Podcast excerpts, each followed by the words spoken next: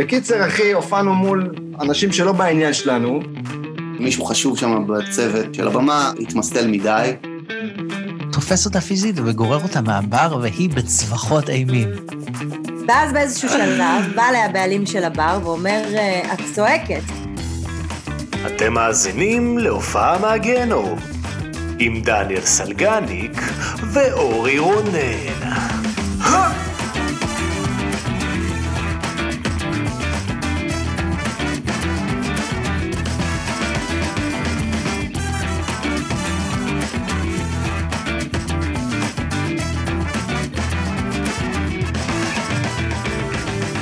שלום, אהלן אהלן, וברוכים הבאים לפרק נוסף של הופעה והגיהנום.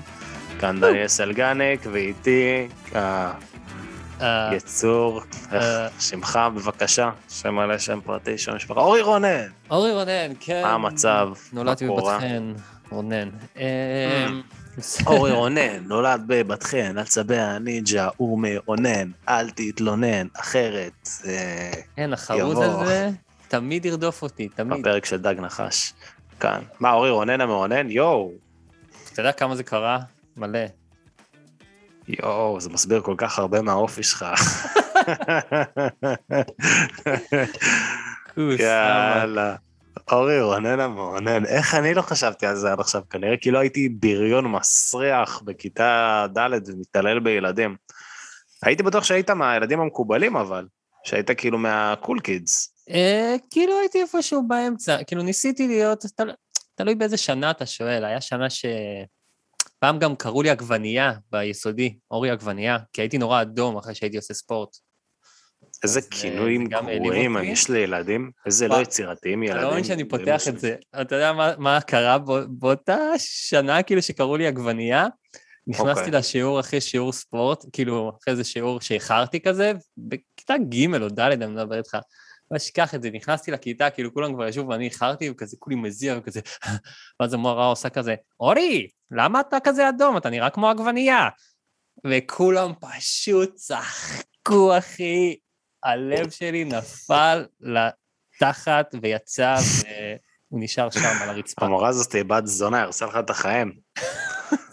זה מה שאתם עושים, משרד החינוך, זה האנשים שאתם מעסיקים. אנשים שמחלקים כינויים, אה, לפחות היא לא אמרה לך, אורי, למה אתה כזה אדום? מה קורה לך, אורי רונן המאונן?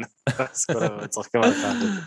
זה הגיע בתיכון. נכון, כן. לי קראו וויל וויל ביסודי, שזה אפילו לא הגיוני. מה זה אומר? כי קוראים לי סלגניק, אז אחד מהבריונים בא ואמר סלגניק, סלגל, גל גל, גל גל וויל, גל גל גל גל וויל וויל.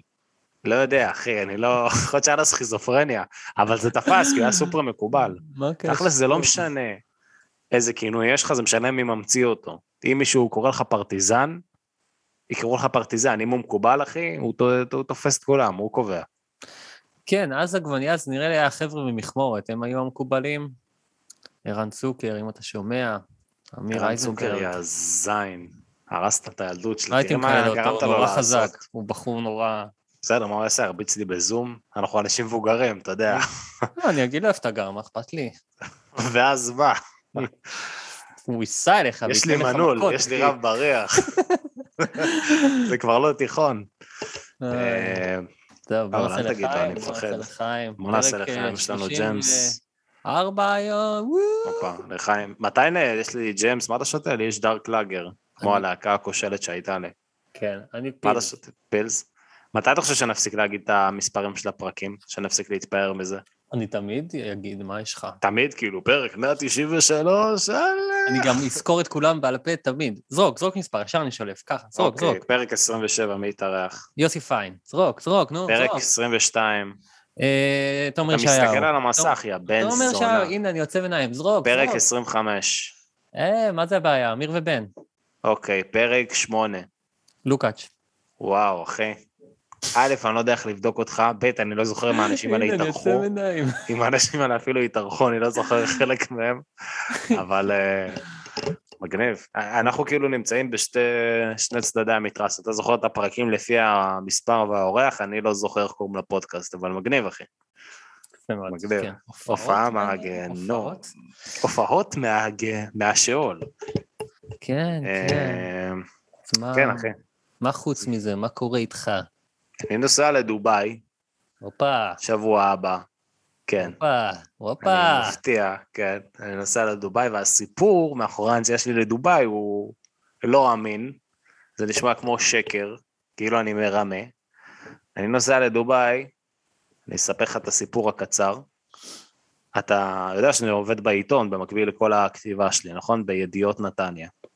עכשיו, נתניה. ידיעות נתניה, מסתבר שיש איזה דיור מוגן בנתניה שעשה תחרות מאסטר שף לכל הסבתות בדיור המוגן, והייתה סבתא שזכתה, והפרס שלה היה לנסוע לדובאי, לבית מלון ממש מפואר, ולהכניס את המנה שהיא זכתה בה למסעדה, לתפריט של המסעדה.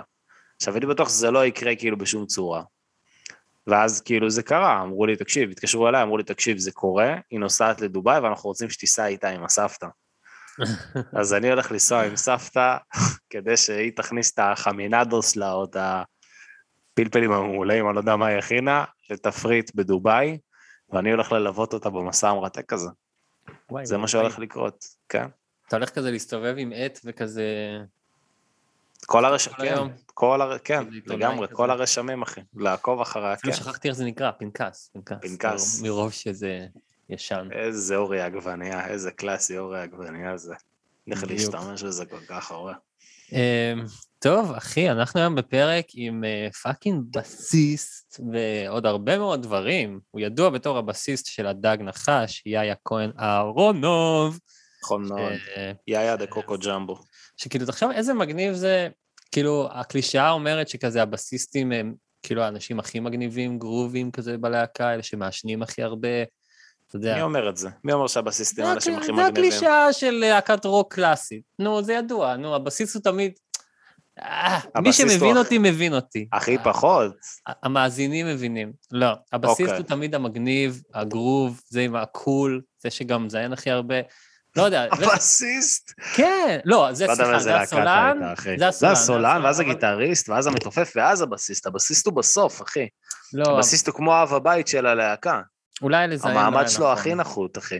לא, לא, הבסיסט הוא המגניב. אחי, תראה את יוסי פיין, זה קלאס. יוסי פיין. בסדר, אחי. פול מקארטני, מה שבאתי. להגיד, קוסאמק, אוקיי. זה ש... כאילו, תחשוב איזה מגניב זה שהפאקינג, אתה הבסיס של הדג נחש, שכבר מי ששמע את הפרק שלנו עם שאנן סטריט, יודע מהמם. כמה אני אוהב אותם, ופשוט הלהקה הכי מגניבה שנוצרה פה אי פעם, אין לי... מקום ראשון, מבחינתי, מקום ראשון. אחי, אורי- אורי פולק והאורי והסטורם פולק סטורם. שכחתי את הלהקה שלך. אורי והעגבניות, אחי, אורי שכחתי והעגבניות. את השם של הלהקה שלך. אחי, גם את השם. שלי, כאילו, זה הכל בסדר, אחי. הכל בסדר, רק פרק 34. אחרי אורי, העגבנייה והמעוננים. כן, לא, אה, כן, כן, זה מגניב, זה גם, שמתי לב שהתחלנו לארח אה, חברי להקה. אה, זה נכון. הפרק השני בעצם, שהוא כאילו פרק אחרי הגברת או- אור אדרי. חשבת שכחתי את השם שלה, נכון? חשבת? לא, אז אה, זה אחרי שאירחנו שני אנשים, אה, אה, המסע לפולין עם יובל מנדלסון, אז אנחנו מארחים את המוזיקאי השני שלנו מהדג נחש, אחי. כן, זה מגניב לגמרי. ביקשתי ממנו לתת עוד זווית על, על כבר הופעות מהגיהנום שדוברו כאן בפודקאסט. אוקיי, בואו נראה מה הוא ייתן. בואו נראה. יאיה אהרונוב. כהן. היה כהן.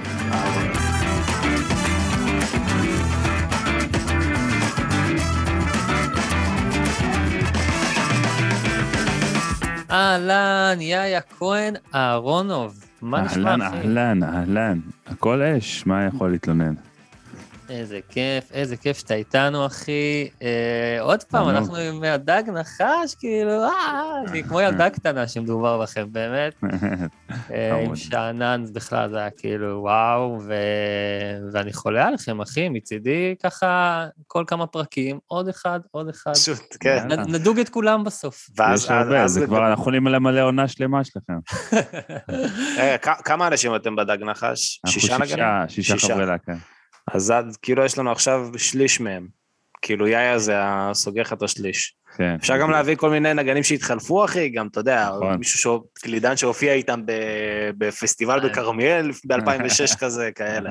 האמת חיים שכאלה. יוסי פיין, אחי. היה פה כבר פעמיים, והוא חלק. לא מבוטל מהדג, אז לגמרי כבר עשינו פה שלושה. הכל מתקשר. יאללה, איזה כיף. אז מה מה אז קורה מה? קורה? כן, איתך. אתה, אתה, מה קורה איתך? אתה מעניין. אה, אני סבבה לגמרי, מתעסק פה, כמו שאתם רואים, אני פה באולפן עושה הרבה דברים, ובעיקר מרוכז עכשיו באלבום סולו שאני עבדתי עליו בשנה וחצי האחרונות, יס. ומתחיל להוציא ממנו שירים וקליפים, ובדיוק מתחיל לעבוד על הופעה, ומתרגש מאוד מה- מהסיפור הזה.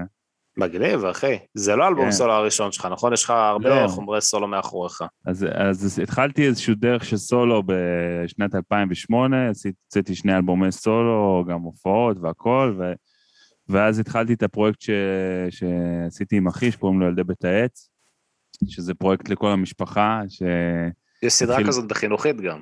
שבדיוק, אז זה ה- בעצם האלבום, עשינו אלבום ראשון, ככה עם אה, מוקי ועם הדג ואברהם טל וקרולינה, מין כזה רצון לעשות מין אלבום לכל המשפחה מגניב כזה, ו... ואז החינוכית רצו לעשות סדרה שמבוססת עליו. אה, ובקיצור, נלך לסוף, היום הוא כבר, זה, יש חמש עונות בטלוויזיה, יש. ארבעה אלבומים. מה, אחי, זה... אה, סדרת ילדי בית העץ, כאילו, בחינוכית הסדרה אולי הכי מצליחה בארץ, כאילו, חוץ מצפוף מבחינת אה, ילדים, נכון. ולבד בבית, שכבודם במקומו מונח. הוא בעולם זה- הזה. זה מבוסס, אני כותב ללבד בבית, זה מבוסס עליך? וואלה, כן. על זה החיים שלכם, כאילו, של האחים? מה זה החיים? זה אנחנו, זה, זה, זה היה מבוסס על השירים שלנו, ומאז כל הפרקים בעצם אנחנו מביאים את הרעיונות ביחד עם שירלי ורועי שכותבים את זה, יואו. וכותבים שירים, יש כבר 55 שירים עם כל האומנים בארץ בערך כמעט. איזה מדהים, אחי. ויש הופעה ויש ספרים, וכן, זה נהיה פרויקט רציני. וואו, עשיתי כל כך מעט שיעורי בית, אחי. זה- כן, אנחנו פודקאסט שכונה, אחי, אין את ה... לא תחקיר, לא כלום. לפחות סלגניק אותנטי, אז הוא איזה. מדהים, יואו, איזה משוגע, אחי, וואו, כל הכבוד, כן. אחי. כאילו זה, אתה יודע, הצלחת גם, כאילו, גם בדג נחש וגם קריירת סולו, אחי, וגם ילדי בית העץ, נשמה, אחי, אתה יודע כן. כמה הוא תן עשה? לפנסיה. הבן אדם הלחין את ילד של אבא. ילד של. אבא. השיר הכי מושמע כאילו בהיסטוריה נראה לי של גלגלצ. ובואנה, כן, אתה, יש לך באמת מלא מלא דברים שעשית, כאילו אתה בעיקר ידוע מהדג, אבל אני קראתי קצת וראיתי שיתופי פעולה עם רביד, עם קרולינה, עם ברי, כאילו... נכון. עשית- עבדת עם כל כך הרבה, אה? איזה כיף זה. שמע, כן, אני אוהב את הדבר הזה שקוראים לו מוזיקה, ואני אוהב לעשות דברים שונים ומשונים, ו- ואני אוהב שיתופי פעולה. אז יצא ככה, יצא שלאורך השנים אה, עשיתי הרבה דברים, ואתה יודע, מצד שני אני מרגיש שאני כל הזמן מגלה דברים חדשים, ו- ובא לי לעשות דברים חדשים. גם האלבום הזה שעשיתי הוא כאילו לוקח אותי למקום חדש לגמרי, עם כל מיני כלי נגינה יותר אתניים, ועוד ובוזוקי כן. וכאלה. עכשיו אהבתי את ההוג בנדנדה. כזה, נכון? מאוד יפה. יאמן. אה, אז אה, אז זהו, זה כיף, כיף לעשות, וזה באמת, אה, פתאום יש לך יום אחד הופעת סולו, פתאום יום אחד עם הדג, פתאום יום אחד ילדי בית הופעה, זה כאילו מגוון לך את החיים. ילדים כאילו עפים על ההופעות שלכם? של העץ? יואו, האמת. שזה לא רק ילדים, זה כל הכיף, מה שהכי כיף בפרויקט הזה, שזה גם ילדים וגם הורים. זאת אומרת, אתה רואה, אתמול היה לנו זאפ הרצליה, סולד אאוט וזה, ואתה רואה את הילדים וההורים רוקדים ביחד בטירוף, והם באים אליך ביחד אחרי ההופעה, וואי, איזה כיף, איזה... תודה שאתם עושים את הדבר הזה, כאילו, אתה מרגיש שיש, שזה זכות, כאילו, זכות שעשינו את הדבר הזה, שזה עבר דרכנו לקהל הרחב. איזה מדהים, אחי. את- את- אם אתה יכול ב- בכמה מילים לאנשים שלא מכירים את אה, ילדי בית העץ, את הפרויקט והסדרה, ושזה מבוסס על השירים, ואיך זה- איך זה בא לידי אז- ביטוי. אז אה, זה מה ש... כאילו, הרעיון היה באמת לייצר איזשהו משהו שהוא כזה איכותי לילדים ולהורים, שאתה יודע, שאתה לא תתבאס לשים מוזיקה לילדים שלך באוטו, שאתה תהנה ביחד איתם. ואתה אני כל כך מבין את המשפט הזה. כן, הרבה הורים.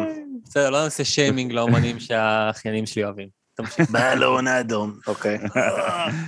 אוקיי. לא, כן, אתה יודע, מצאתי את עצמי פתאום אה, נאבק ברדיו, ואמרתי כאילו, במה שרצו לשמוע, ואמרתי, אני רוצה לעשות משהו מגניב, כמו שדברים שאני גדלתי עליהם.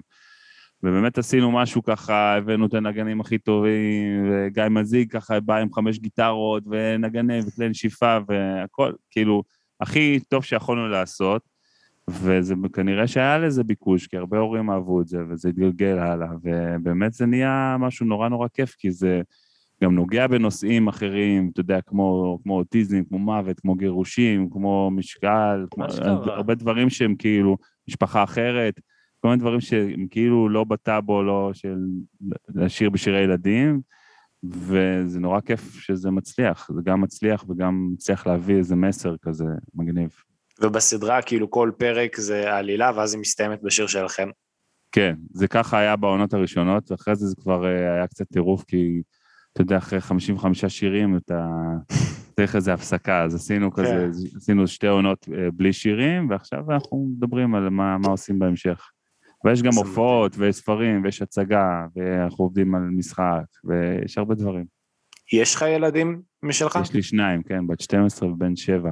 וכשהתחלת לכתוב את השירים הרגשת כאילו שזה חיבר איכשהו ביניכם? זאת אומרת, זה, זה המוזיקה הזאת פתאום שאתה יוצר... לגמרי, תשמע, קודם כל הבת שלי הייתה הסיבה הראשונה שעשיתי את זה, כי רציתי בש- בשבילה, והיא כאילו תמיד הייתה נותנת לי הערות ומחשבות ורעיונות, ואתה יודע, ואחרי זה הבן שלי הגיע וגם, ו- אז אתה יודע, הם היו השפני ניסיונות שלי בבית, ככה לראות אם השירים עובדים, בדיקת חומרים. כן. איזה מגניב, אחי. אמ, ממש מגניב.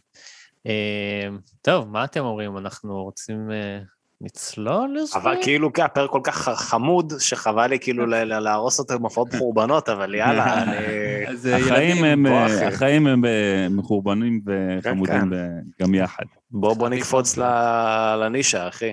קונטרה לכל הטוב הזה. כן, אז מה, מה, מה הדיבור, יאיה? אז הכנתי כמה סיפורים מעניינים, למרות שיש המון, אבל uh, ככה חשבתי מה יהיה הכי מגניב לספר. אז אני אתחיל במשהו שהאמת שהיום שמעתי את הפודקאסט שלכם עם יוסי פיין, אשכרה. ושמעתי שהוא דיבר על uh, הופעה שאני גם רציתי לדבר עליה, אז uh, קודם כל להגיד שהוא קצת טעה בשם של הפסטיבל, לא קראו לזה נכון. ג'ניסיס, נכון, איך קוראים? קראו לזה? פרופסי. כן. Mm. אגב, אחד המאזינים באמת כתב את זה בתגובות לפרק. אה, וואלה. כן. טוב, זה היה לפני המון שנים, אז זה כן, בסדר. יוסי נספר פיין. הרבה- ג'וינטים עברו מאז ברסטות שלו.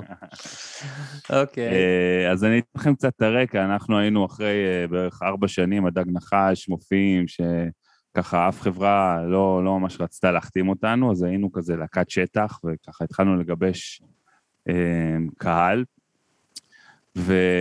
והתחלנו להופיע בתל אביב, והקאמלות נדלקו עלינו, היה מועדון שקוראים לו קאמלות, אתם זוכרים את זה? שזה לא היה... ב... 2000 טרם הייתי זמננו, אחי. בכיתה ו', אחי, הייתי... אה, נו. אספנו, ליקטנו חמצוצים, ב- חמציצים בשדה, ו... קראו לי עגבנייה. אוקיי, אז אה. בגדול אני אספר לכם שקאמלות אחרי זה הפך להיות זאפה, זאת אומרת, הבעלים של אה. הקאמלות הפכו Mm. להיות הבעלים של זאפה, והם לקחו איתנו תחת חסותם, וכאילו הם היו המנהלים שלנו, יוני פיינגולד היה המנהל שלנו. ואז מישהו מירושלים אה, שהכיר אותנו ואהב אותנו, אמר, תשמעו חבר'ה, אני הולך לעשות פסטיבל מטורף, אני יכול להביא את רן DMC ואת קימיקל בראדרס ועוד כל מיני אומנים, ואני כל כך אוהב אתכם ואני רוצה שאתם תהיו החימום של רן DMC.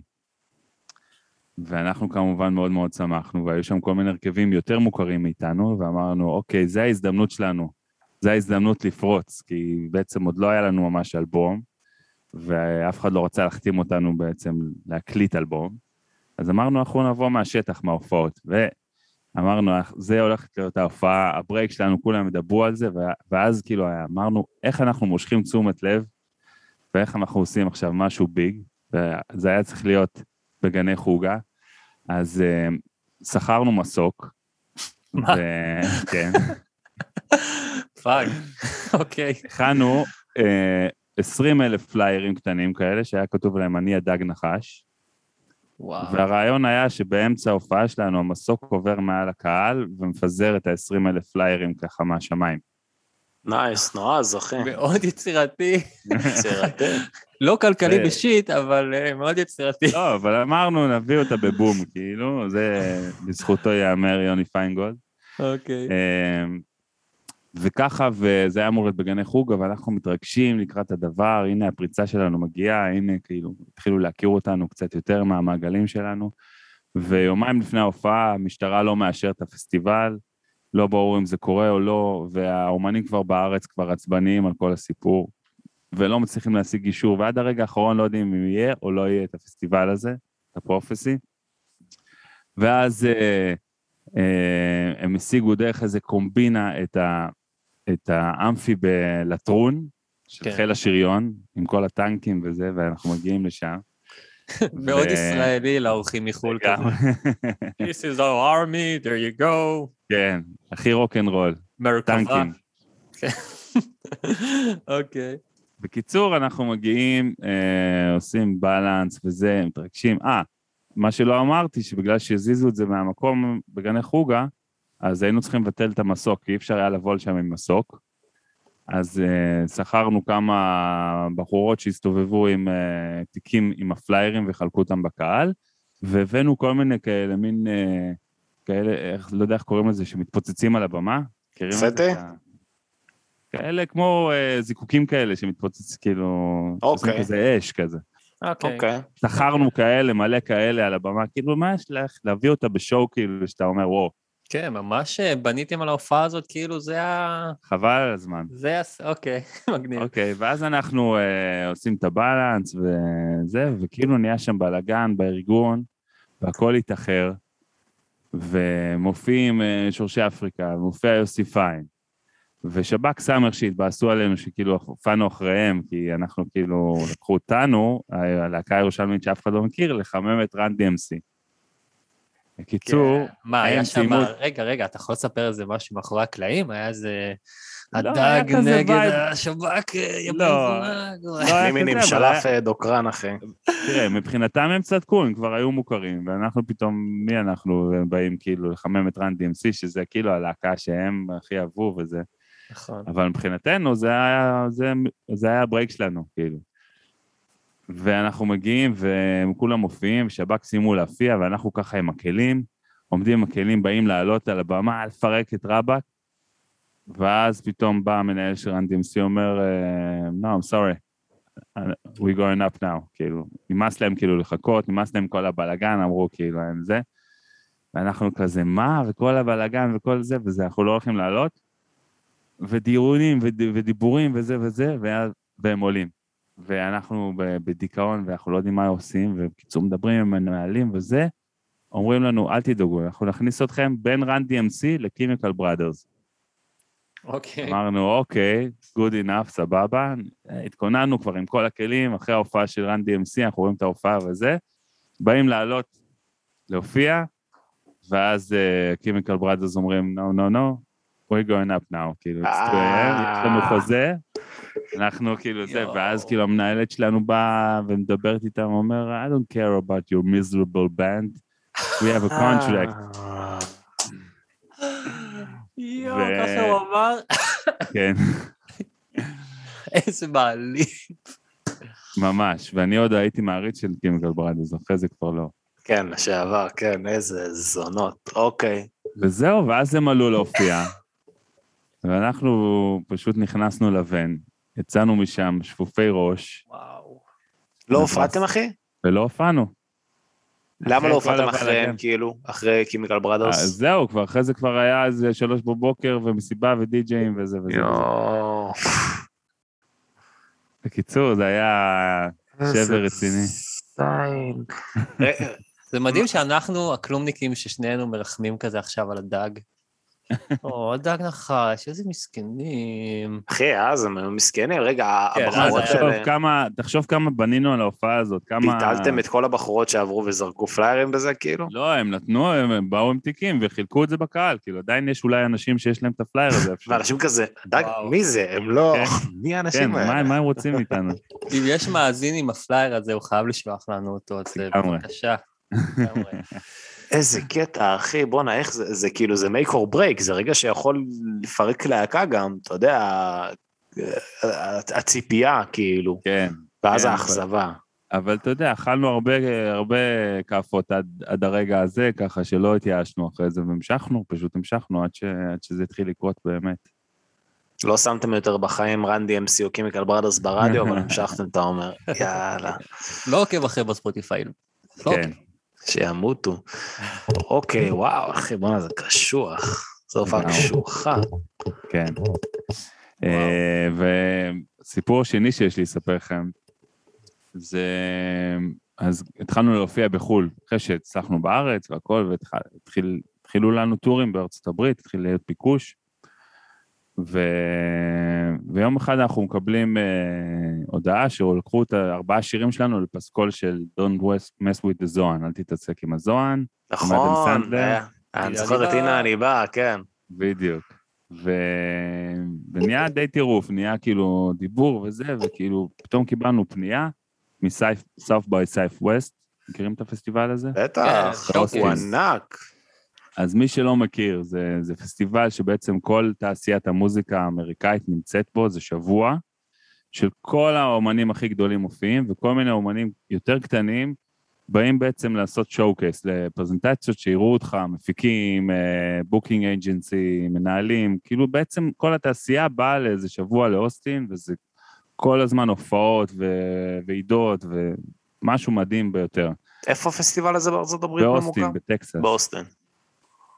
ואנחנו uh, קיבלנו את ההזמנה, ופתאום אמרנו, יאללה, אולי עכשיו עם הסרט והכל, יאללה, נלך על זה, נלך על החלום האמריקאי, בוא ננסה, כאילו. ובנינו טור uh, סביב ההופעה הזאת, שיהיה לנו גם uh, עוד סיבה להגיע לארצות הברית, והיה לנו כמה הופעות שנגמרו באוסטין. כן, אז אנחנו מגיעים לאוסטין, ושמו אותנו בערב היפ-הופ עולמי, באיזשהו מועדון גדול, יחסית.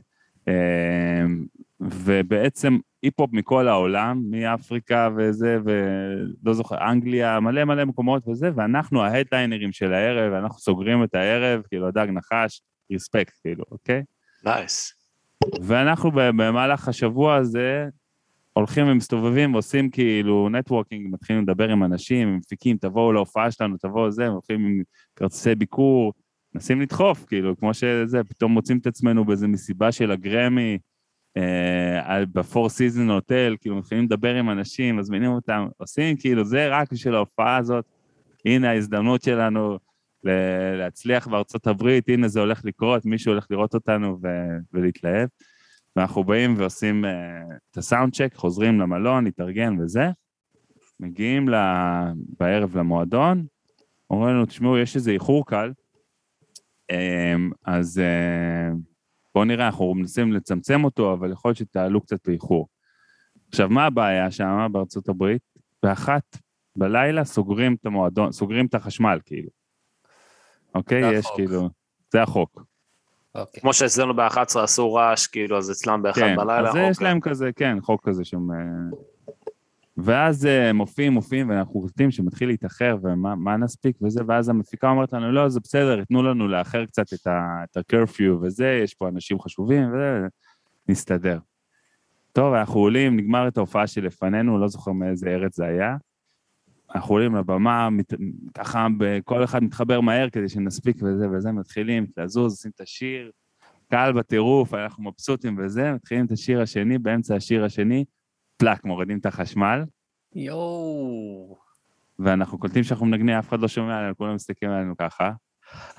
וזהו, ושם זה נגמר, ואין, אנחנו קולטים שאין עם מי לדבר, כאילו, וזה, אני בא לסאומן, אומר לו, כאילו, מה, אנחנו באנו מישראל להופיע פה, ואתה סוגר לנו את החשמל בשיר השני, אומר לי, man, it is what it is. כאילו, וזהו. כואב לי בבטן, כואב לי. איזה זין.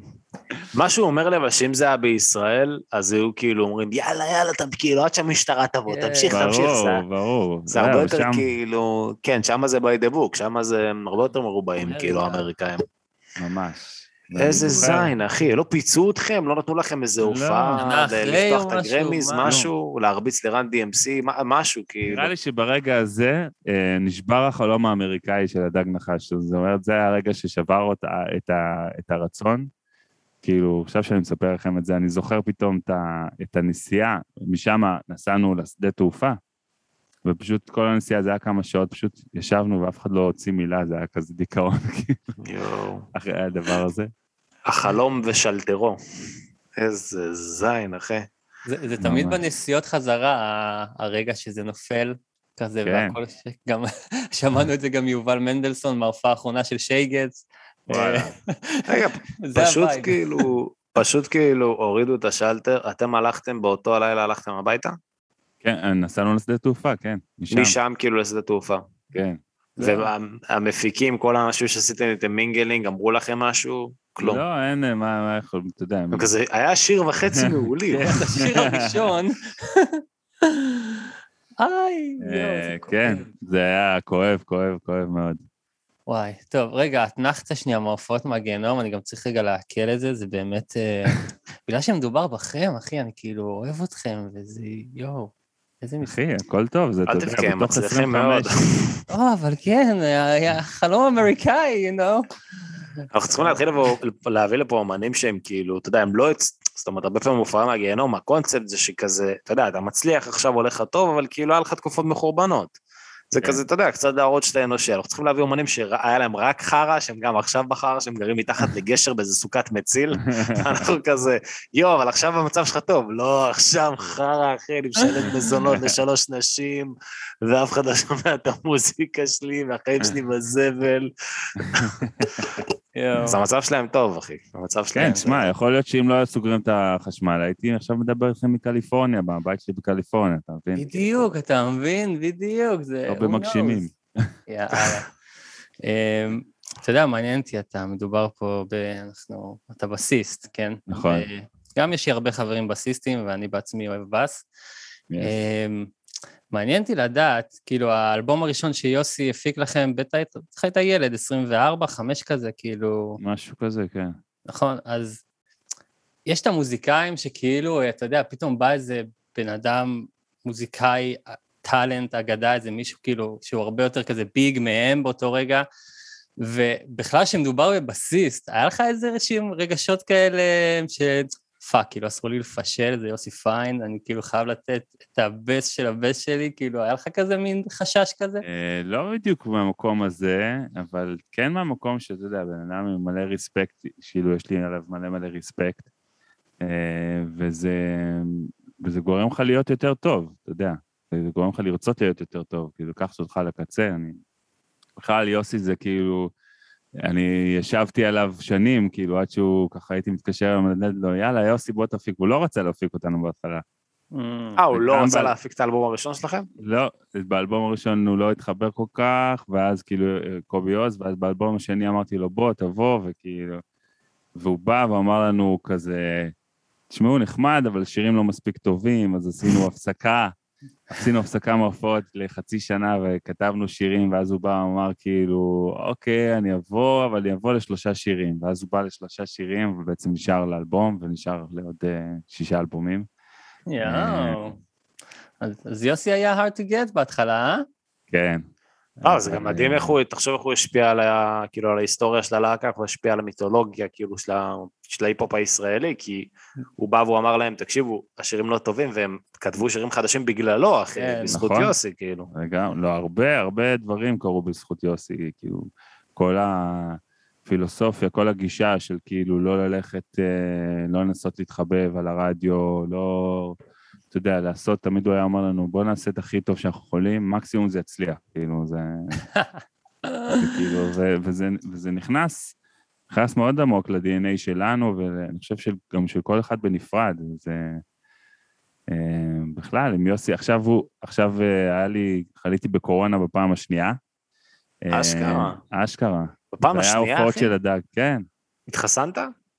לא, כי חליתי בפעם אה, ראשונה. נכון, אבל- חלית פעם ראשונה. אז לא התחסנת טבעי. ויוסי החליף אותי בהופעות של הדג, כי...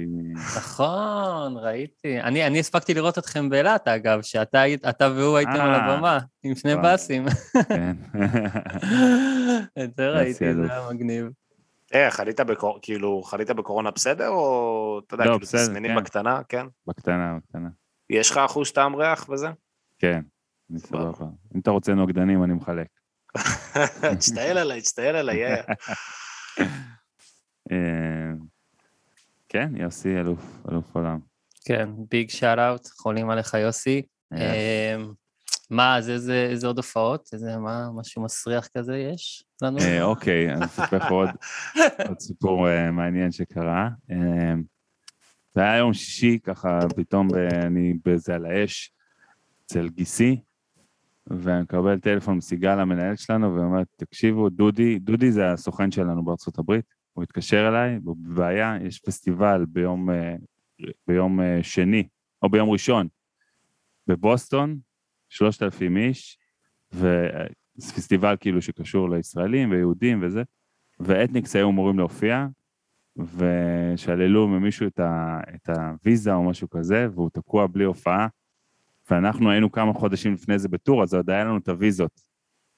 ואז הוא אומר, כאילו, אני חייב שתבואו, כאילו, חייב שתבואו ל- להציל אותי, ו...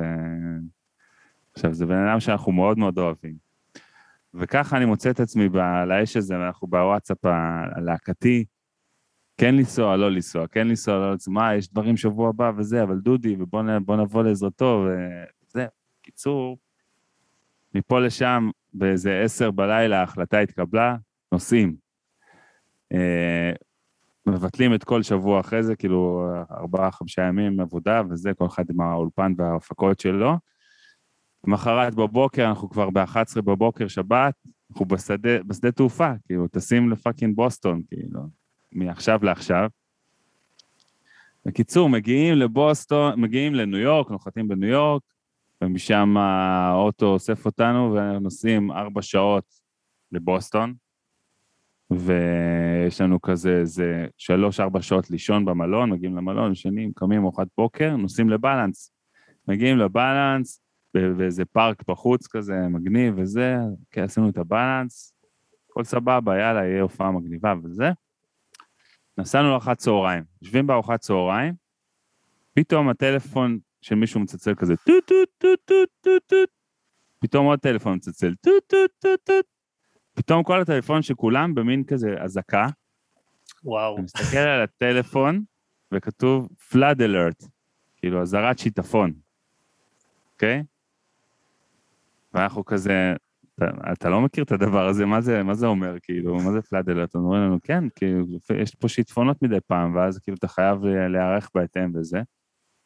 ואז אנחנו מתקשרים לבן אדם שנמצא בהופעה, הוא אומר, כן, התחיל פה את הטפטוף קצת, אבל לא נורא, ונצליח לעשות את ההופעה. בקיצור, אנחנו יוצאים מארוחת צהריים, אנחנו מתחילים לנסוע, ומתחיל גשם מטורף.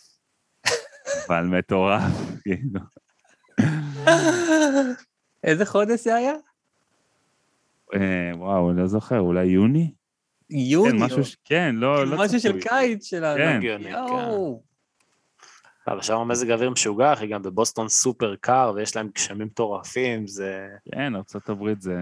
מה לנו, יש שקיות אה, סופר על החרמון, אחי. אוקיי, אז רגע, אוקיי. קיצור, אנחנו נוסעים לשם, ומתחילים גשם מטורף. וזה, בקיצור, מגיעים לשם, כל הבמה מוצפת, כל ה... הכל הבחוץ בוץ מטורף, וכזה בא מישהו, אומר לנו, תשמעו, לא תהיה הופעה היום. ואנחנו כאילו באים, מגיעים, ומלא קהל וזה, ובאים, מצטלמים איתם, אורזים את הדברים שלנו, נוסעים לניו יורק, הולכים לישון במלון לניו יורק, קמים בבוקר ופאקינג טסים לארץ. חזרה, ארבעה ימים, שפשוט היינו יותר בדרכים מאשר בכל מקום אחר, ולא הופענו. ההופעה שלא קרתה. רגע, זה גורם לך... זה פעם שנייה, פעם שנייה זה כאילו. גורם לך להבין כמה כוח יש לקובי עוז. ברגע שהוא לא מגיע, אף אחד לא מגיע. לא, זה לא לו קוביו, זה אתניקס. זה אה. שיט, אתניקס. אה, הלך לי הפאנץ', זאב נחמה. זאב נחמה. תערוך את זה, תערוך את זה. כן, ממש. איזה... זאב נחמה שולט באיתני מזג האוויר, אחי. לגמרי. באיתני הטבע. איזה משוגע, איזה באסה זה. ושנייה, מבחינת הטיימליין, זה קרה אחרי אה, מה שקרה באוסטין? זה כבר כאילו כמה כן. שנים אחר כך? כן, כמה שנים אחר כך. ואז מה אמרתם על אמריקה? מה הייתה המסקנה? לא יודע, זה היה טראומה, זה היה כזה, אוקיי, מה, אנחנו לא נוסעים עכשיו, אם זה לא בטוח, ואם לא זה, ולפחות יש איזה כמה הופעות, כאילו, אתה כבר לא נוסע להופעה אחת, כי איך תדע מה יהיה, אתה יודע, זה היה ממש כאילו... איזה זה, אני גם אומר שהקהל בטח, כאילו, קודם כל הקהל, אם, אם אני הייתי בקהל ואומרים לי, תקשיב, היה אתניקס, אבל עכשיו יש הדג נחש, אז הייתי אומר, אוקיי, אז עכשיו אני בא. ודבר שני, כאילו, אתה יודע, אם אני מעל גיל 50 כנראה שלא, אבל... ודבר שני, אה, אני אומר גם בשבילכם, אתם כאילו, אתם באתם, אתה יודע, לתת הופעה. ו- לקהל, מלא קהל. אה, כן. תגיד, אחי, ברמה- ישראלי. ברמה הטכנית, ברמה הטכנית כן. משלמים עדיין, כאילו? משלמים על זה? כן, שילמו על זה. אשכרה. לפחות זה. כן, אבל אתה יודע מה, אתה כאילו... אתה עוצר את החיים שלך פתאום, כאילו, וטס מהיום להיום ל, ל, לבוסטון, זה חתיכת, חתיכת כדי אה, לעשות מסע. סלפי, אחי, כדי לעשות... כל הדרך טסתם כדי להצטלם עם העריצים, כל הכבוד לכם. ועוד אחרי זה אתה שבוע בג'ט לג, כן? כאילו, עם כל הסיפור. לא, זה דופק את המוח, וואי, בדוק. וואו, זה אוקיי. היה מה שנקרא הופעה מהגיהנום אה, לגמרי. ממש שיטפון, אחי, איזה... מה, מה יש שם? זה נקרא amber alert או משהו, לא? שכאילו יש לך הודעות כזה מהממשלה שאתה מקבל, נכון? מה... כן, זה היה, קראו, לזה flood alert, כאילו. עכשיו, זה כאילו, זה, זה סאונד שאנחנו לא מכירים, זה כאילו, פתאום הטלפון שלך מצפצף טוט טוט טוט, כאילו, זה כאילו משתלטים לך על הטלפון, זה היה מטורף. זה כולם ביחד. איזה סיטואציה. זה היה, זה היה, זה היה ברמות הגבוהות. איזה משוגע. אל אוקיי, זה... לארצות הברית יותר, אחי. אבל בכלל, אני עכשיו להגיד, כאילו, היינו בארצות הברית, היה לנו 25 טורים, וזה המון המון חוויות, וחוץ הברית גם הופענו בהרבה מדינות, כאילו בעולם, ביפן, ב... ברוסיה, פולין, באנגליה הרבה פעמים, וזה, מה שכיף בטורים האלה, זה קודם כל לפעמים זה מאוד קשה, אבל זה המון המון חוויות, והמון אנשים שאתה פוגש, והמון סיפורים, וכאילו... כן, עשיתם על זה איזה סוג של סרט, נכון? היה איזה משהו. עשינו בטור הראשון שלנו, יש סרט, תחפשו את זה ביוטיוב, קוראים לזה דג נחש באמריקה. אה, גם יש שם קטע מגניב שרואים את מתיסיהו, אה, Mhm. שבעצם הוא עלה להופעה שלנו בניו יורק, שאף אחד לא הכיר אותו, והוא כזה, הוא בא כזה כולו דוס, וזה אמר, אני חייב לעלות איתכם וזה וזה, אמרנו, כן, אוקיי, מי זה הבן אדם יואו. הזה, כאילו? אבל הוא היה נראה כזה מגניב, וגם מישהו אמר שהוא, שהוא לא רע. והוא עלה ושרף את המקום, כאילו. וכמה חודשים אחר כך הוא נהיה איזה מקום שלישי בבילבורד בארצות הברית, כאילו, מזה שהוא היה no one ל- לסטאר מטורף. ואיזה איזה שיר הוא עשה איתכם, אתה זוכר? הוא עשה את שירת הסטיקר. יש את זה גם בסרט, תראה את זה. יאו! הוא אומר אה, כזה, אני באתי לראות אותם, שמעתי שהם טובים, אני רוצה לשיר איתם, וזה כאילו, איזה חזק, בוא'נה, אני עף לראות את זה אחר כך. לגמרי. תגיד לי, בגלל שאתם, זה מעניין, בגלל שאתם להקה כאילו אה, ישראלית ששרה בעברית, ואתם מופיעים בחו"ל. כן. עכשיו, אתם בטח לא מופיעים רק מול קהל ישראלי, זאת אומרת, יש לכם גם קהל, אתה יודע, מקומי שבא רוב, לראות. הרוב, רוב ההופעות זה קהל שלא מבין עברית, כאילו. אז. איך, איך הם, אתה רואה אותם שרים, נגיד, סתם לדוגמה, יש אנשים נגיד בארץ, שאתה יודע, שעכשיו, לא יודע, איזה אומן לטיני יגיע, הם לא מבינים מה הוא שר, אבל הם נכון. שרים איתו את המילים פונאטית, כאילו. גם הם שרים איתכם? הם שרים כמה רוע, כמה רוע, רוע. הם לא יודעים. לא מה זה אומר, כאילו. חלק יודעים כי הם לפעמים, אה, אם זה אה, כאילו קשור לקהיליות יהודיות, אז הרבה פעמים לומדים את זה בבתי ספר, כאילו ככה הם לומדים עברית, דרך השירים שהרבה פעמים שהיה דג נחש, איזה ולפעמים מגניב. אחי. הם זה, והרבה פעמים הם לא מבינים, כאילו, וה- וההגבלה הזאת תמיד הייתי אומר, שהיו שואלים אותי כאילו, איך זה שאתם מופיעים בעברית וזה, ואתה אומר, בואנה, בסוף הגרוב, המוזיקה, כאילו, השמחה, זה, זה מנצח, כאילו, זה השפה שאתה נותן, כאילו, לא נכון. צריך... אה, מוזיקה. כן, מוזיקה, זה כאילו, זה שונה, למרות שכאילו הדג נחש חלק מה... מה, מהחשיבות של זה, מה, מהחוזקה, זה המילים, אבל בארצות הברית זה הרבה פעמים היה המוזיקה, זאת אומרת, ההופעה, הם נורא מעריכים את המוזיקליות שלך ואת הזה, וכאילו נורא, הם בעניין לקבל, כאילו.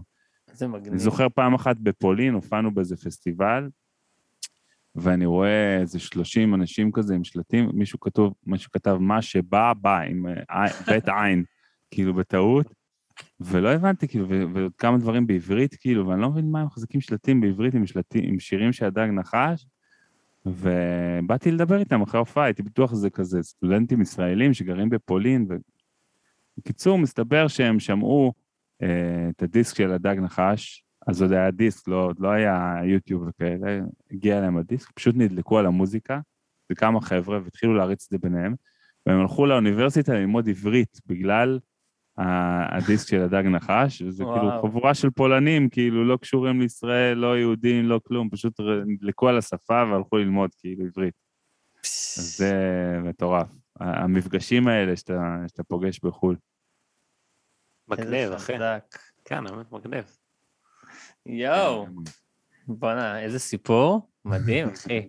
רגע, אמרת שיש לך יש לך עוד סיפור אחד. יש לי עוד סיפור שהוא, זה סיפור שנורא המחיש לי את הקטע, אה, סיפרתי לכם בהתחלה על, ה, על הקריירת סולו, אז זה קרה במקביל לדג נחש. עכשיו, זה היה נורא נורא קונטרסטי, כאילו מצד אחד אני פה אומן, כאילו מצד אחד אני חלק מהלהקה הכי מצליחה בארץ, אני חבר בלהקה הכי מצליחה בארץ, מצד שני אני כאילו אומן חדש, שלא מכירים, ואני מגיע למקומות, והיה יומיים כאלה שזה המחיש לי את זה נורא חזק, ואני מגיע, כאילו, היה לנו הופעה גדולה באשדוד, באמפי, וככה, הבן אוסף אותי, אני מגיע, 5,000 איש, והכל כאילו, והוא נתנו בראש, הופעה חבל על הזמן וזה, אתה יודע, אתה מסיים את ההופעה, עולה אל הבן, מגיע הביתה, מבסוט, הכל רגוע. ואז למחרת היה לי הופעה שלי בנתניה, עם כל הנגנים שלי וזה. איפה בנתניה בלגנסקי? לא, זה עוד לא היה, עוד לא היה לגנסקי, היה שם איזה משהו, משהו אחר. לא, לא? נתניה, סליחה. איך? איך אמרת? אורנוס? יכול להיות. אורנוס זה הפאב הכי ותיק בנתניה, הוא מ-81 שם. אז אני לא זוכר את השם. אני לא זוכר, זה היה כל כך מזמן. היה נסורת אה, על הרצפה, יש מצב. אז זה אורנוס. אוקיי, מגניב אחי. הנתניאתי, כן, על המכבי.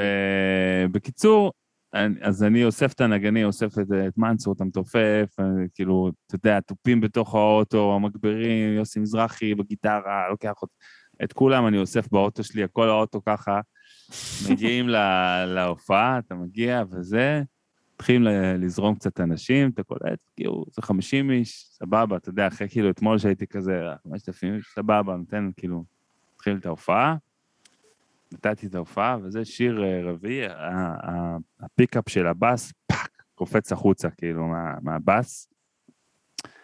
ועכשיו, אין בקליינר, אין אף אחד, כאילו, זה רק אני, ואני כאילו עכשיו ה lead, כאילו, אני צריך לדבר עם הקהל ולתקן את הבאס, ואני ממש כאילו לא יודע מה, מה אני עושה עכשיו, כאילו, אז אני, אני מוצא את עצמי באיזה חמש דקות, כאילו, מתקן את הבאס ומדבר עם הקהל, וכאילו, זה, היה, זה הרגיש כמו איזה נצח, כאילו, שאני לא יודע איך אני, איך אני ממשיך מפה את ההופעה הזאת. ו... גם pickup שקופץ זה קשוח, זה לא מיתר שנקרא, כאילו. לא, זה, אתה יודע, זה משהו, והברגה הלכה והכל, וכאילו, אתה אומר, בואנה, איך אני, מה אני עושה, כאילו? וזה היה כאילו, זה נתן לי את ה... הביא לי בראש את הקטע הזה, שפתאום את ההבדל הזה בין ה... יש לך צוות, אנשים, טק טק, הכל מתקתק, וזה פתאום הכל עליך, אתה יודע, גם עכשיו התקלה, וגם הקהל, וגם הזה, וכאילו, זה היה חתיכת אה, מכשול לעבור. אה, וואו. זהו, משהו שנשאר לי בזיכרון חזק. ההופעה הזאת. אבל ההופעה הלכה טוב. כן, בסוף ההופעה הייתה פצצה. וואו, איזה, זה באמת ניגוד אה, נורא מעניין, הקטע הזה. כן, זה, כן, זה... ואתה יודע, אז גם לא היה, זו הייתה תקופה שכאילו עוד לא היה ממש את היוטיוב ואת הזה, את כאילו, אתה, אתה בא עם דיסקים למקום, מוכר את הדיסקים אחרי ההופעה, ככה אנשים כאילו היו שומעים את המוזיקה, כאילו, ככה היית אוסף את כן. הקהל אחד-אחד, כאילו. איך זה- באמת ההרגשה, כאילו, שאתה...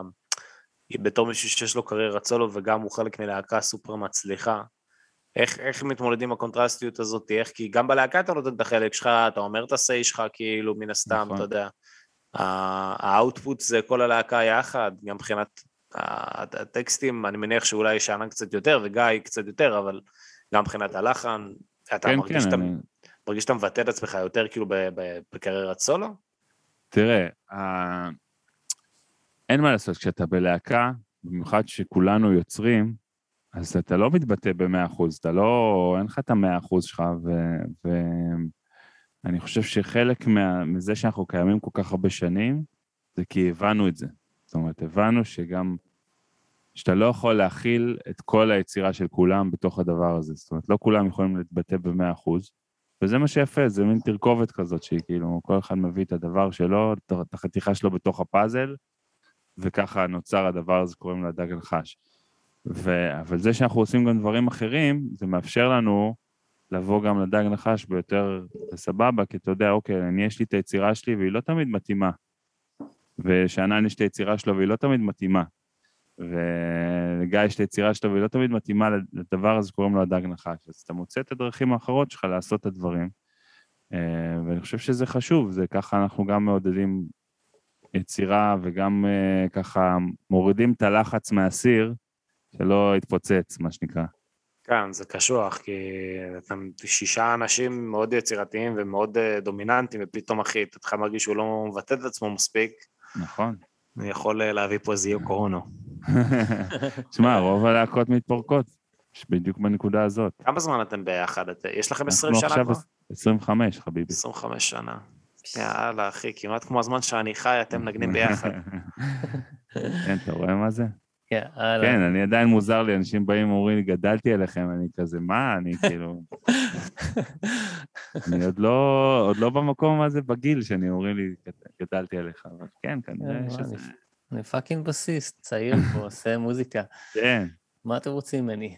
אמ, לא, סתם, באמת, אחי, אתם אגדיים, ואמרתי את זה גם לשאנן, אני כאילו, המוזיקה שלכם ליוותה אותי ב... בכל כך הרבה מקומות בחיים, במסיבות בתיכון, בדרום. אמריקה, בסאטלות שם עם השיר עם אה, מיסטר זילבר. אה, ואתה יודע, כאילו, בצבא, בימי סטודנט, אתם תמיד שם, וכאילו, ממשיכים. לס- להביא אותה, ובהפגנות, אחי, כאילו, בכל מקום בחיים, זה מדהים, מדהים בעיניי. מדהים, זה, אתה יודע, כיף לשמוע, וזה באמת מרגיש אה, זכות גדולה, כי אני זוכר כאילו שה...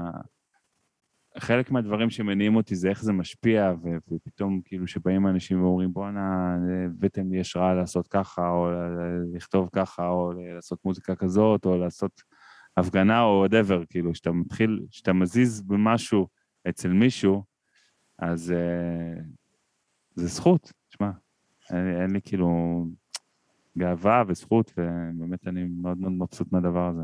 תגיד, אם. אפרופו מדברים על זה, זה מאוד מעניין אותי, כי אתם לדעתי, לפחות בעידן המודרני, אתם הלהקת מחאה היחידה שהייתה פה. אה, הייתם חלק, כאילו, אתה יודע, מחאת האוהלים, אחרי חלק אינטגרלי בטירוף, כאילו, מן הסתם.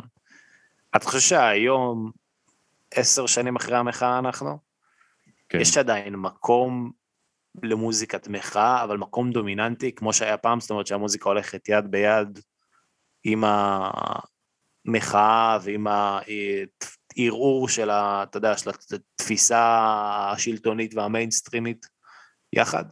כי נגיד עכשיו היינו בתקופה מאוד מאוד, אני לא אכנס לפוליטיקה, אבל לא, היינו בתקופה מאוד מאוד לא יציבה שלטונית, ולא הרגשת, לא יודע אם היה שם מקום, אבל לא הרגשת כאילו, אתה יודע, את האספקט המוזיקלי של הדברים. אתה לא כן. הרגשת. יכול להיות שאני לא. הרגשתי. אתה מדבר על חוויה אישית. יכול נראה לי. להיות. ברור שאני מדבר, כל חוויה אישית.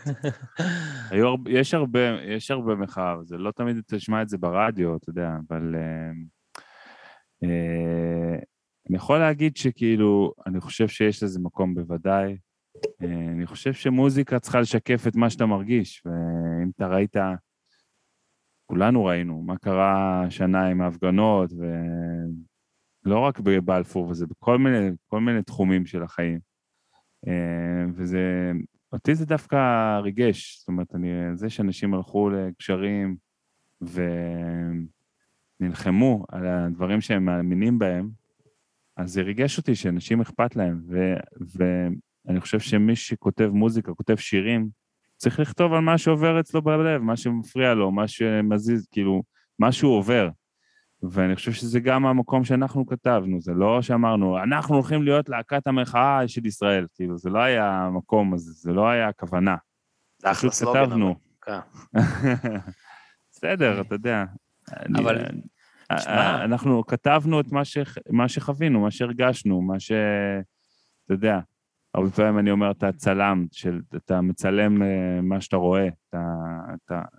אז כאילו, מה שאתה רואה, אה, ואני חושב שיש לזה מקום, ויש לאנשים, אני שומע כל מיני דברים מגניבים של צעירים ויותר, ויש לאנשים מה להגיד, ואני חושב שאם אני חוזר רגע ליוסי פיין, אז uh, הטריק שהוא עשה איתנו, זה הפך את זה להיות uh, הרבה יותר קל לעיכול. כאילו בעצם הוא לקח את המילים והוא כל הזמן הביא לזה את הפאן במוזיקה.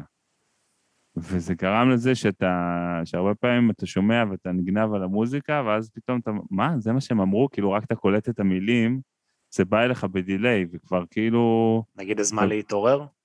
לא, אני מדבר איתך עוד לפני, זה לא פריירים, אתה מבין? זה הכי Mm. פאנקי, סבבה, למשל, כאילו יש לנו, יש לנו גרסת, זה התחיל באלבום הראשון, לפני האלבום הראשון, לא פריירים, היה לנו גרסת היפ-הופ אפל, כבד, פום, צ'ה, פום, פאם, פאם, פאם, פאם, צ'ה, לא פריירים, ככה זה היה כאילו כזה.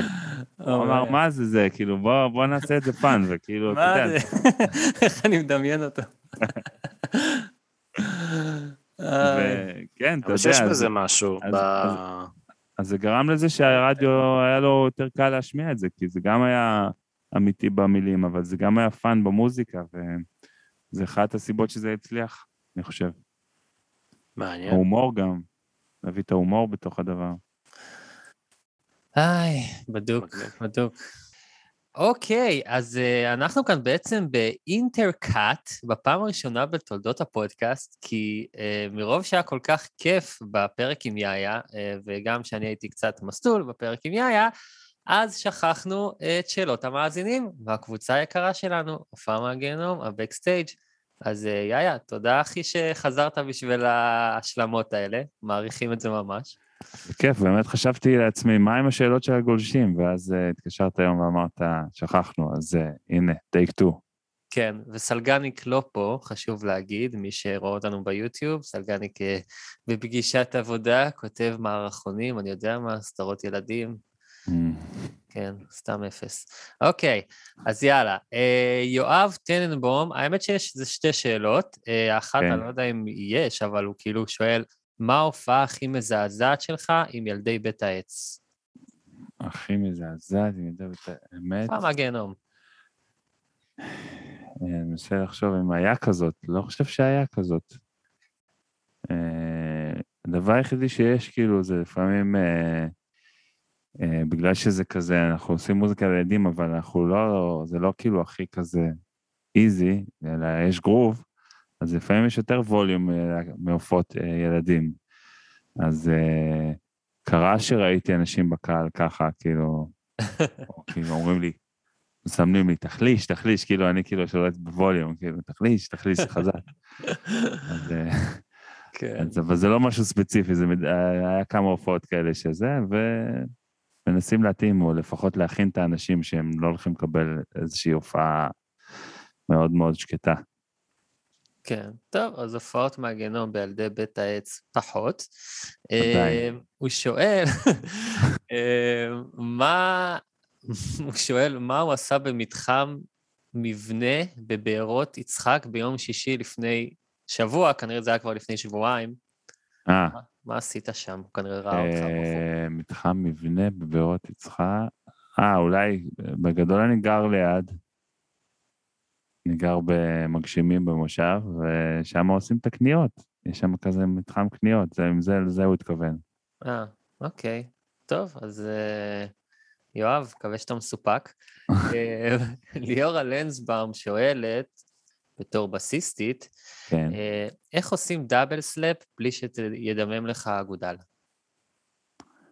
אה, מתאמנים פשוט כל יום טיפה, עד שכאילו תופסים את הדבר הזה, אין פה איזה, איזה סוד, פשוט כמו כל דבר שהוא דורש קצת אה, אקסטרה אפורט, אז פשוט צריך להתאמן כל יום טיפה, ועד שהאגודל מת- מתקשב ומקבל את העניין. מהמם. אוקיי, זה- זה כמו בגיטרה בעצם, שבהתחלה כואב לך לאללה, כן. ואז מתרגלים. כן, אז ליאורה, נשמה, תתרגלי. כבר... אה, גם יש, אה, מי שרוצה ללמוד בס, אז שידע שבאיזשהו שלב יש פה יבלות באצבעות, כאילו, ויש כן. פה איזה קשה כזה, שזהו, זה, זה הופך להיות אה, נצחי, הקשה של האצבע, כן. אם אתה. ממשיך לנגן בס. ב- אבל ביד- בהתחלה זה כואב. ביד ימין? כאילו זאת שאתה כן. מנגן? כן, כן. נכון. בהתחלה זה כואב, אני זוכר שכשהייתי מלמד, אז היו באים אליי, לא יודע מה קורה לאצבעות שלי, כואבות. כן. מופתעים מזה, אז תדעו. אוקיי, חברים. אמ, אז זהו, זה בעצם היה האינטרקאט שלנו, שאלות Yes. מה- מהמאזינים. אז אנחנו נחזור לסוף הפרק המקורי, אה, ויאללה, נחזור אחורה. איזה מוזר זה. אוקיי, חזרנו. טוב. חברים, אנחנו... אנחנו, כן, לקראת אתה יודע מה צריך סיום. לעשות, אחי? אתה יודע מה צריך אה. לעשות? אני, יודע שאתה לא אוהב בלת"מים, אבל צריך, לעשות לייב עם כל הדג נחש פעם אחת. ב... צריך לעשות הופעה מהגיהנום לייב עם כל הדג נחש, אחי. אנחנו, גם עם שאנן וגם עם יאיה, שיכולנו לשבת עוד שעה בכיף, נכון. צריך לארגן את זה בקיצור. אמן. יאללה. יאללה, נביא אותה. בוא נופיע אה. בגיהנום ונעשה באמת הופעה, כאילו, הופעה כן. של דג נחש בגיהנום. כן. כן, נביא את הזיקוקים שרציתם את בפסטיבל. אה, יש לי חבר שהיה בחיל נעשה האוויר. את זה שם, אני אשרוף את המקום ביחד. וואי, רגע, יאללה. לפני שאנחנו מסיימים, יאיה, יש לך תאריכים אה, שאתה רוצה לקדם או משהו? אה, לא, אבל תעקבו, זה ממש, אני עכשיו בונה את הלוח הופעות שלי, אז תעקבו באינסטגרם, בפייסבוק, והולכת להיות הופעה מגניבה, וגם תבואו לדג נחש, שאנחנו הולכים לעשות משהו גדול בינואר, אז אה, תעקבו גם כן. יאללה, מדהים, אחי. יס, בדיוק. והשיר החדש שיצא, שלך, איך הוא נקרא? נדנדה. נדנדה. יש כן, אותו, עם כן, ספוטיפיי וכל המקומות, יוטיוב, יס. check it out. מגניב. יא מן. הנה, נדבקתי ממך. ראית? טוב, חברים, אנחנו היינו הופעה מהגיהנום. תודה שהאזנתם, אם הגעתם עד לפה, בטוח שנהניתם, היה אחלה של פרק. אמ, איפה הם יכולים לשמוע. אותנו, סלגני? יכולים לשמוע אותנו בספוטיפיי, אפל מיוזיק, אפל פודקאסט, פורנהאב, יוטיוב, שופרסל רמי לוי, יובל המבולבל, אנחנו בכל מקום, ויש לנו את הקבוצה שלנו, הופעה מהגיהנום, בקסטייג', לא, הבקסטייג', סליחה, זה הופעה בכוונה. מהגיהנום, הבקסטייג', ויאיה, תודה רבה, אחי. רגע, מה זה. בקסטייג'? אה, זה קבוצה, אה, יפה שאתה שואל. אם אתה כן. כבר שואל, זו קבוצה. אקסקלוסיבית של האוהדי אה, ליבה, אוקיי, אה, שיש שם תכנים בלעדיים. אה, אני. אונלי פנס, כאילו. הופה, כן, זה אונלי כן. פנס, רק פחות תשכים. רק ו- בחינם. אבל בחינם, ויאיה, היה. תענוג, אחי, היה ממש. כיף. תודה רבה, וזהו, נתראה בשבוע הבא, חבר'ה. ביי ביי. בהצלחה, תהנו. תודה, מן. לילה טוב. Thank